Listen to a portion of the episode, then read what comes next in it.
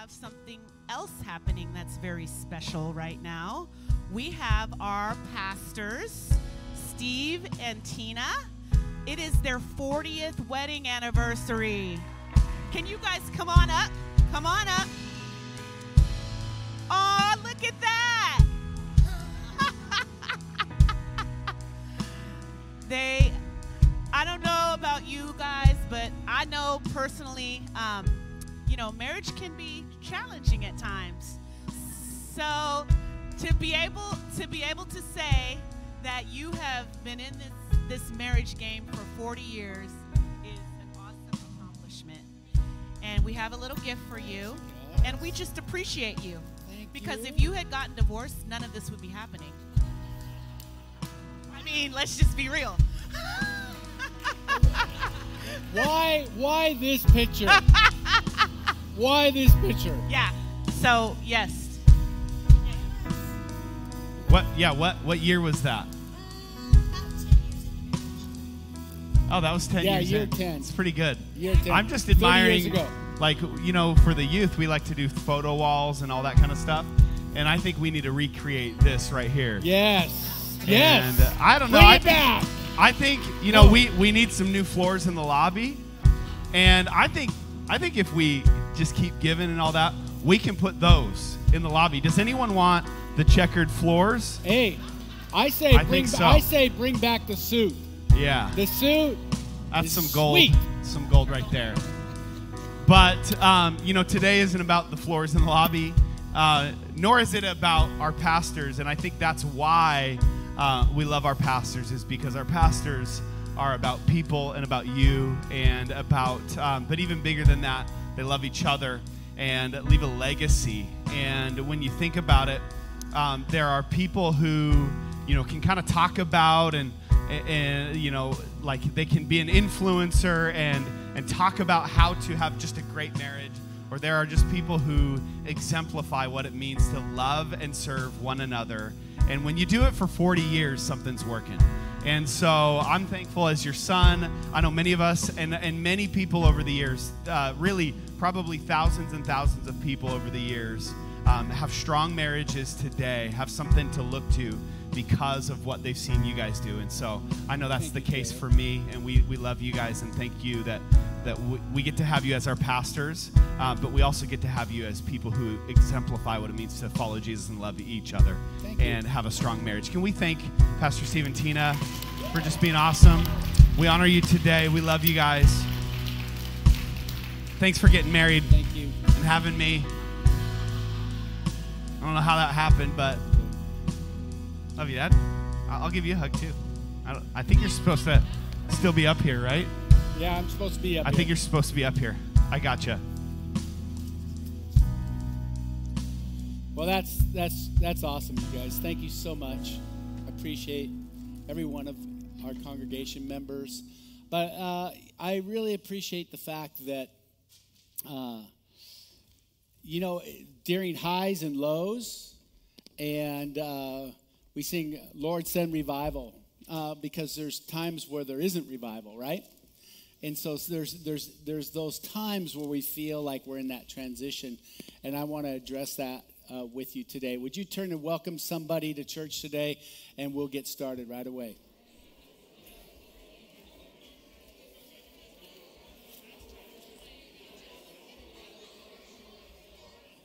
Those of you online, turn to their neighbor on your couch, wave out your window, do something.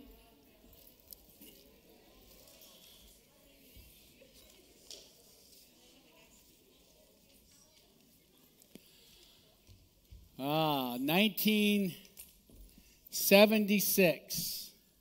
1976, very good year. That was the year I met Tina Orlob. And uh, I was dating this girl at the time, and uh, we, we had fun together, and, you know, it was really my first girlfriend. And then I met Tina. And I thought, okay, what am I going to do here? I'm dating this girl, but I met Tina, and I need to change my my strategy here a little bit because I think that there's a connection that I want to pursue with Tina. And so, uh, even though I was very young in dating this other gal at 16 years old, uh, I just knew that when I saw Tina, that that's the one for me. But also, my mom told me, that's the girl you're supposed to be with, right? And so when mom speaks, sons listen, right? At least they should, because in this case, it was fantastic. You know, the interesting thing is, throughout the years, um, after Tina and I started dating, four years later, I became a Christian. Then I evangelized her, and uh, she turned from her wicked ways. Uh, and um, and so so so she no i'm just kidding sort of um, and so there was there was these transitions that took place in our lives uh, and that was one of the biggest ones obviously becoming christians because both of us led lives that were pretty wild as teenagers and uh, but when we became christians things started to shift but it, it, but it changed our friendships too. So we transitioned our friendships at that time, and and then when we got married, uh, things shifted a bit as well because we started hanging out with married people and found some great value with that, right? And so we had this transition where we were were moving into adult life, if you will. And then we had kids. And when we had kids, uh, that changed a little bit because some of our single friends and some of our married friends that didn't have kids, they would come to our house when we'd have other families with kids, and it was like Animal House, you know. I mean, it was crazy. And uh, and but the but the par- parents of kids have a way of tuning out volumes of noise in order to have a good conversation with each other, right? But then you got somebody that's single or doesn't have kids. They walk in, they don't get this. They go, they can't. They, they it, you know, they just can't do this. And so it works as good birth control. Um, so, and uh, so, but then we transitioned from having uh, kids to going into ministry. And I left my job as a shipyard worker and uh, transitioned into doing full time ministry. And that was a big shift. And when that happened, uh, I, we saw some uh, tremendous things uh, in our, our younger years. But I got over focused on ministry and under focused on family. And I had to transition. I remember the time Tina told me that uh, I was at a, at a, we were at a party. I was out in the back porch talking with teenagers. And while all the adults were in the house, I was out talking to teenagers as a youth pastor. That's what you do, right? And finally, she got frustrated me. She said, Will you just come in and talk to adults for just a few minutes? I go, I want to talk to these teenagers. And, and, she, and she looks at me and says, You're socially awkward. You're socially awkward. She used a different word, but I won't use it. Just out of covering her. Um, and but she she she was right. I didn't know how to relate outside of working with youth, and so I had to make some adjustments, and I had to reshape some of my priorities. And there was a transition that we had to go through. And as time went on, after being a youth pastor for 14 years full time, but actually working with youth for close to 18 years, we felt a transition coming on to start Real Life Church. And that was awkward just mustering up the words to speak to my pastor to say, I think I'm done here and I need to start this church. Uh, that took a lot of courage and a lot of emotion and a lot of planning and thinking and uh, praying, fasting, uh, experimenting, exploring, doing all kinds of stuff before we came to that conclusion. And so we entered into a transition of not being employees anymore, but being entrepreneurs of ministry and planting a church. 1998 it was the year.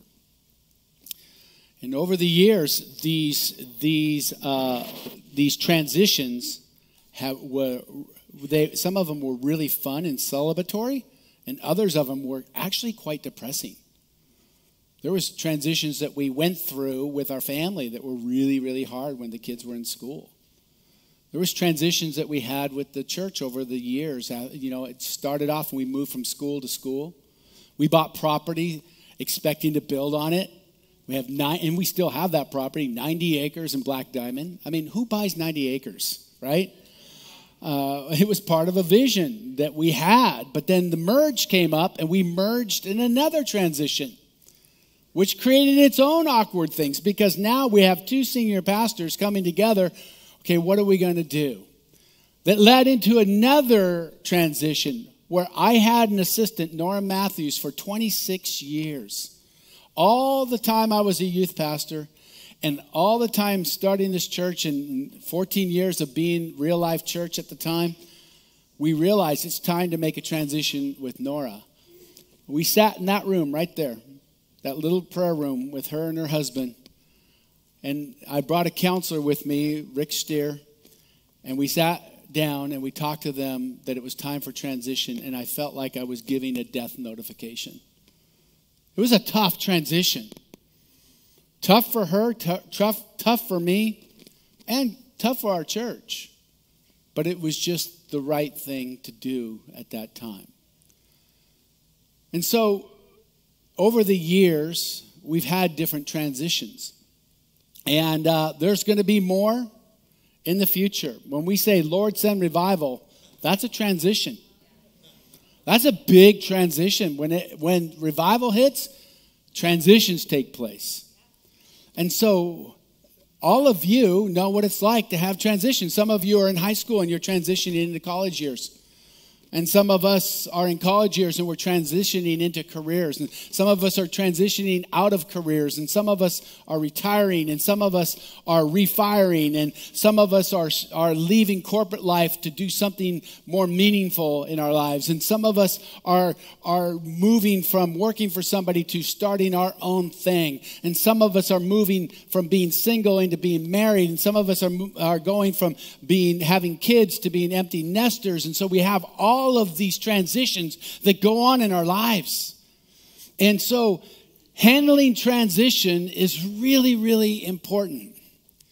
The scriptures talk about transitions. If you look at Ecclesiastes chapter 3, it's one of the most famous passages when it comes to transitions. It talks it, it says this, for every everything there is a season. A time for every activity under heaven a time to be born and a time to die, a time to plant and a time to harvest, a time to kill and a time to heal, a time to tear down and a time to build on.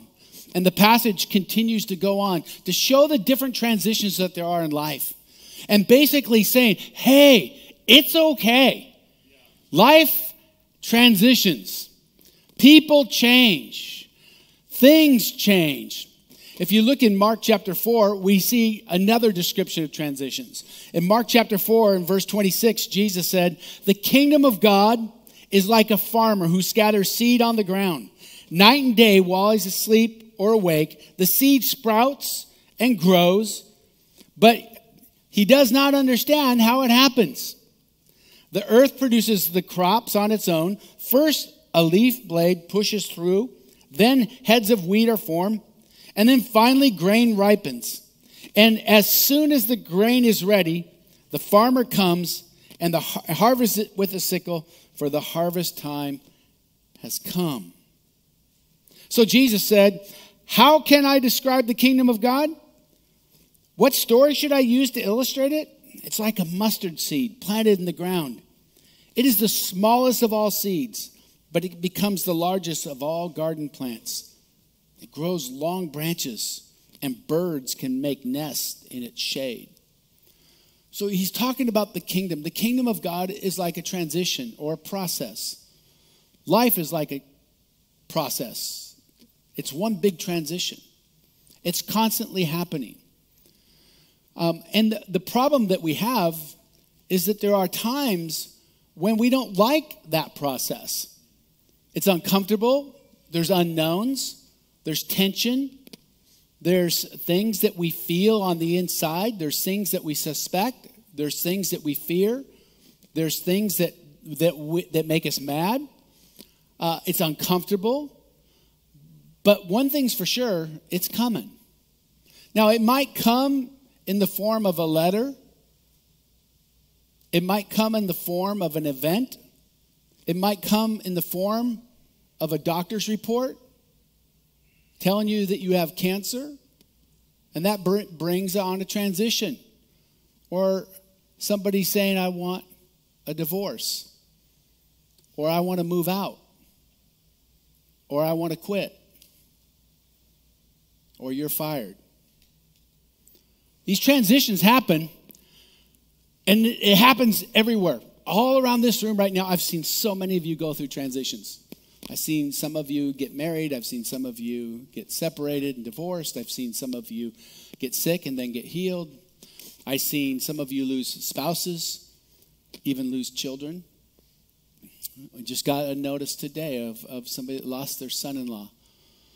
Transitions, these kickoff transitions. I, I remember when Tina and I first got married, one of the first things that happened in our happy, peaceful new marriage is we found out that my mom had taken her life. It started a transition. And then just a few years ago, I watched my dad take his last breath.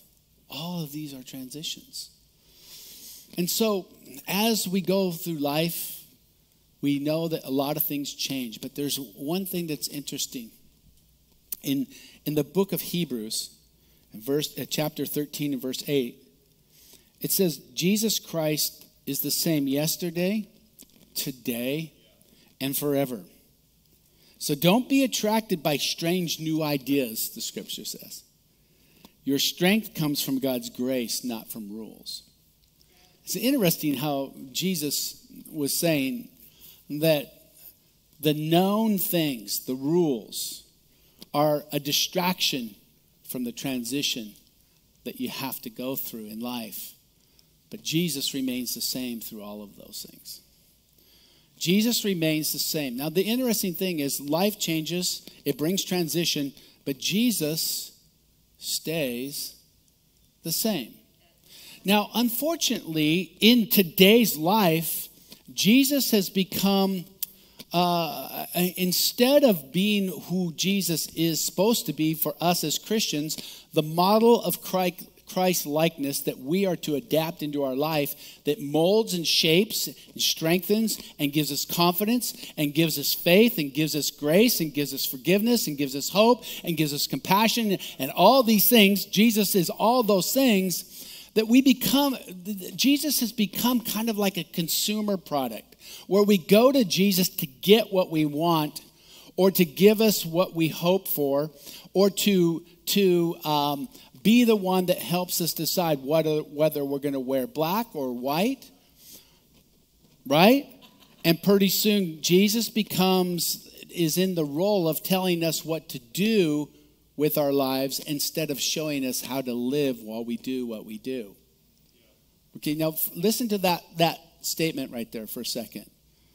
I think that sometimes we're looking for Jesus to give us the plan but the Bible tells us the plans of man are many, but the Lord directs steps. Okay? And as we take steps, we take steps knowing that there are principles and there's a, a posture or a spirit that is Christ centered that we adopt for ourselves. And so, whether we choose to get married or stay single, whether we choose to take the job or start a business, whether we choose to make a friend and, and pursue this friendship or not, this is not God telling you to do this. I think a lot of times what we do is we put our responsibilities as human beings on God instead of allowing God to give you the right spirit in all the things that you do. The scripture tells us in Philippians, I can do all things through Christ who strengthens me. Okay, so Christ is the strengthener. Christ is the one that always brings you back to forgiveness. Christ is the one that allows you to have the right spirit. Christ is the one that says, what you need to do right now is show a little compassion. You know, Christ is going to always bring you back to those same things because he is the same yesterday, today, and forever. But the thing is, culture shifts, things change, transitions happen.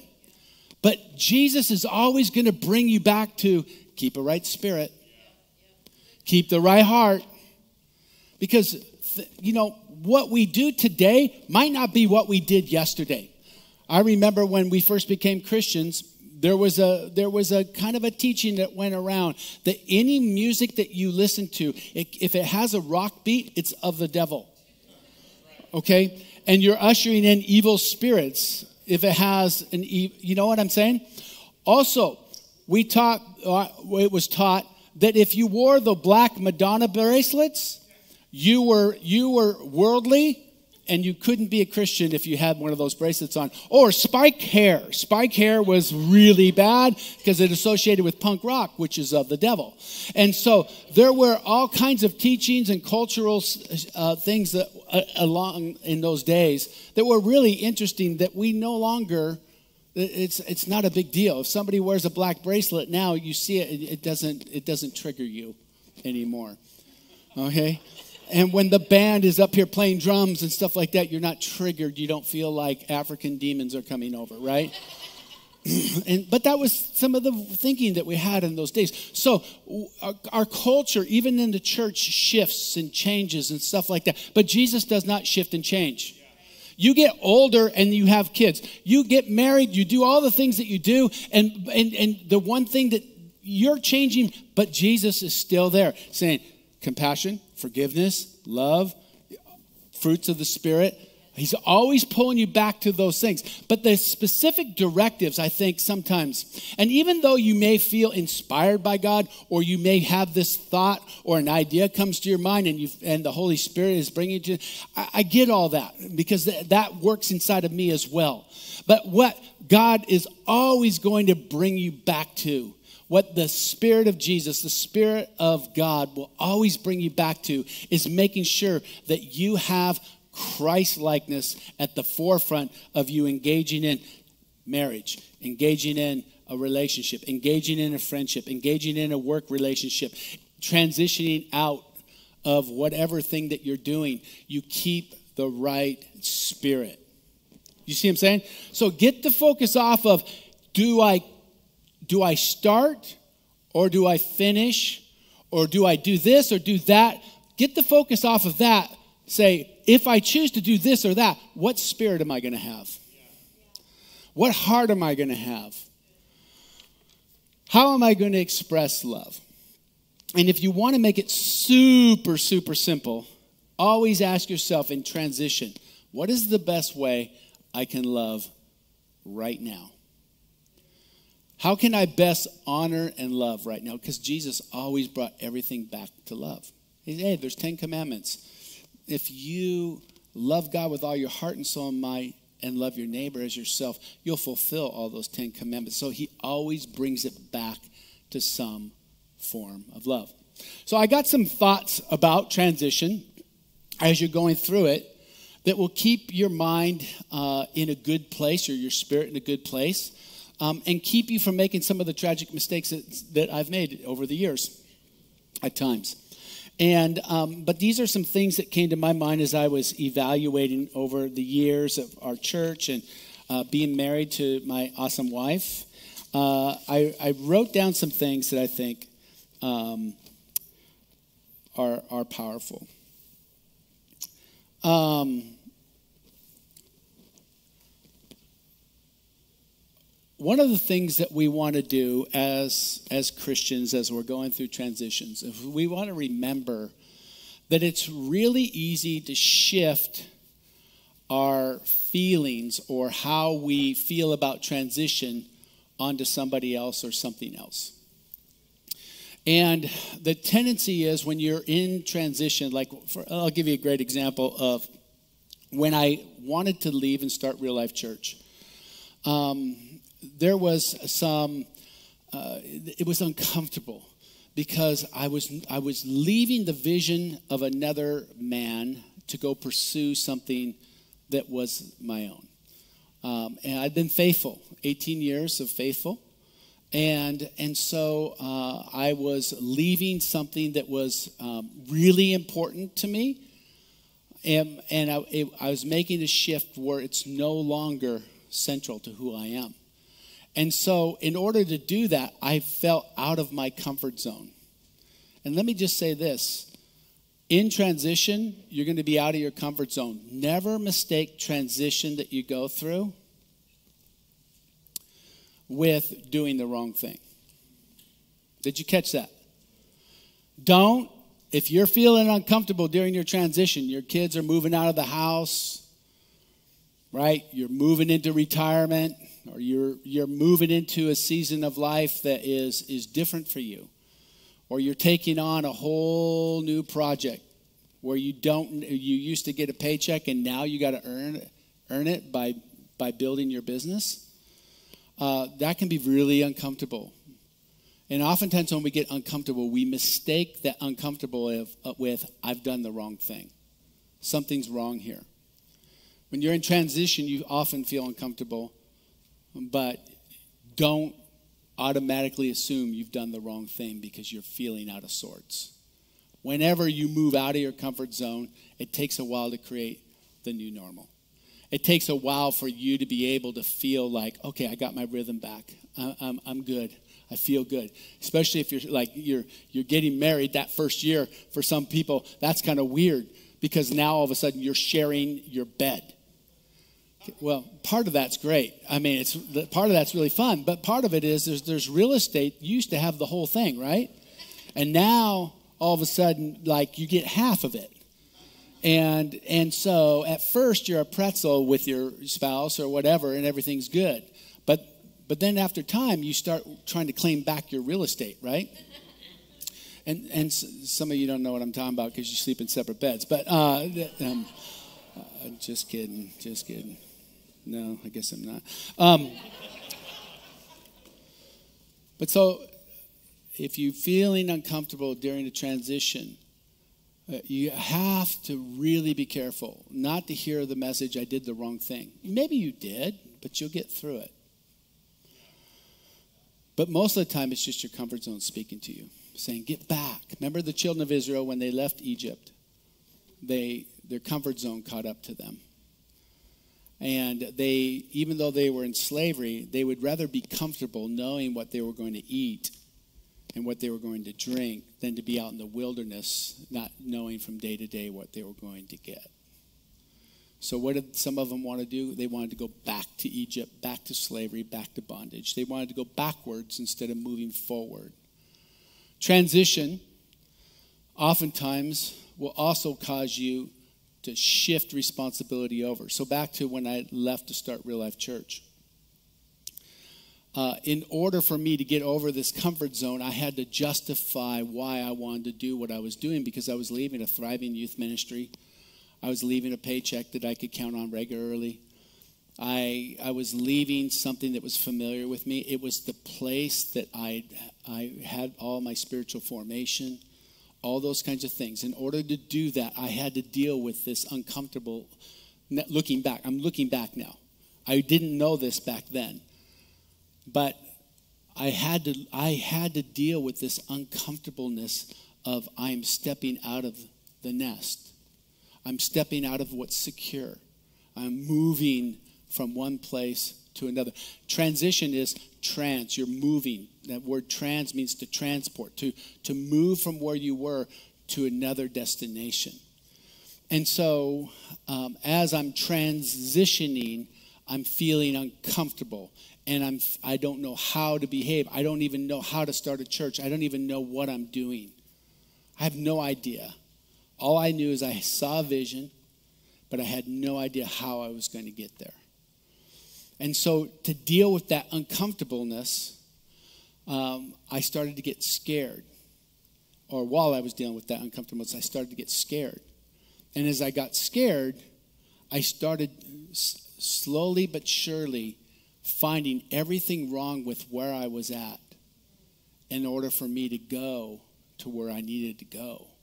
And then pretty soon, what was was so bad, I had to get away from it to go start this church. And it was one of my motivators to move forward. And so, what I would say is, is some of us sometimes we're in transitions and we make where we are bad in order to get us to where we need to go. So, like, let's just say that you have a business and you are in transition and, and things aren't, the numbers aren't, aren't adding up and it's just not making sense, right? And so you got to make some big, serious transition. Uh, maybe you have to cut back a store, maybe you have to add a, an employee, or you have to do some different things. And sometimes what will happen is, is what we'll do in order to make that big jump or in order to make that big investment, we got to find something wrong in order to make that move to go forward. And what I would say is, is resist the temptation of trying to shift what you're feeling onto something bad in order to pursue something good. Just get your eye on the vision of where you're going. The children of Israel, the ones that crossed over into the promised land were the ones that kept the vision of the promised land, not the vision of what they left behind. Are you catching that? Okay. Now, some of us, we're in emptiness uh, season. Uh, or we're about to go into that. If you have teenagers, there's going to be a day when you have the empty nest syndrome.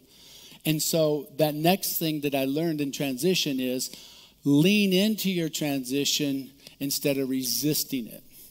And sometimes what we try to do is we try to hang on to what was when God is, is, is helping us transition into what is going to be. And so what some, uh, some of these things that happen is, is that we get to this place where now all of a sudden, now we're resisting change or transition and we're interfering with the process. We need to lean into it. Um, one day I was talking to the North of 60 ladies, um, and I was talking about how my mother in law and my dad um, did two different things for us, okay? With my mother in law, she, when she decided to transition into being full time down in Arizona, she decided that it was time to le- get rid of all of our junk and um, all of the stuff that she no longer needed. And so one day she called Tina up and she says, I'm, I'm going to stay in Arizona. I'm going to move down to Arizona and stay in Arizona, and you and your sister can take care of everything at the house, which means we getting all the stuff. So in my garage today, I have 250 sad irons. I have old sewing machines uh, I have all kinds of treasures, actually cool treasures. Some that are really worth some, some money, but they're worth enough money that you can't get rid of them. And they're not worth enough money to spend the time trying to sell it. And so now we have all this stuff. So we can't, we can't throw it away and we can't sell it. And so we just got to store it. Are you catching, me, catching what I'm saying? And so, this is what, instead of leaning uh, ahead of time into the transition that was ahead of her, she postponed it and postponed it. She knew she had to get rid of this stuff. She knew she had to sell this stuff. She knew she had to give it away. She knew she had to get, uh, but she didn't. She held on to it and kept held on. So she missed that transition window, and we ended up with that transition window. It's in our house now. Now, my dad was a little bit different. So he moves into a season of transition where he moves into retirement facility. And, and he was always one step ahead he, of all of us. Uh, I remember when I went into the hospital, and I, he had fallen three times in his home where he lived with his wife. Uh, and he says to um, he says to me as I'm in the hospital, and he's the doctor told him he can't go home you're or either going to have to go to a, a senior center or a senior assisted living, or you're going to need to have full time care at home. And so uh, and I says, Dad, what do you think? He says, Well, I want to go to Merrill Gardens. I said, What? And he says, Yeah, I want to go to Merrill Gardens. That's where my grandma was or had been um, until she passed. And I said, just like that? And he goes, yeah, yeah, yeah. I've been thinking about it for a long time. I'm ready to go. so he says to his wife, I'm going to go to Merrill Gardens. She said, she goes, that's, that's where old people go. And he goes, have you looked at yourself lately?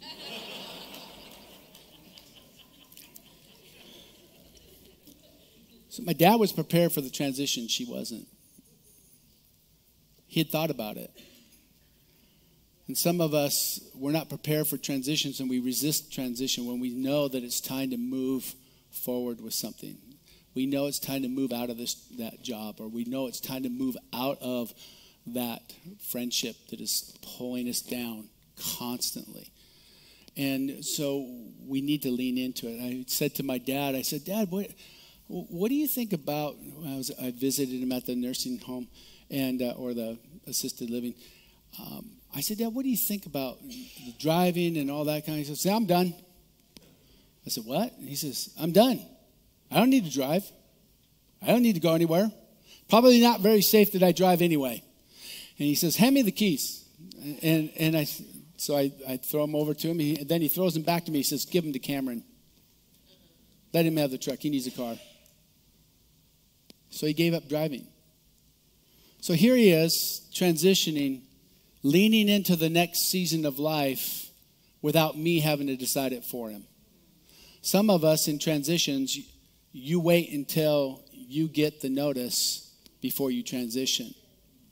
And if we're being spirit led, we can sense, we become aware that something needs to change.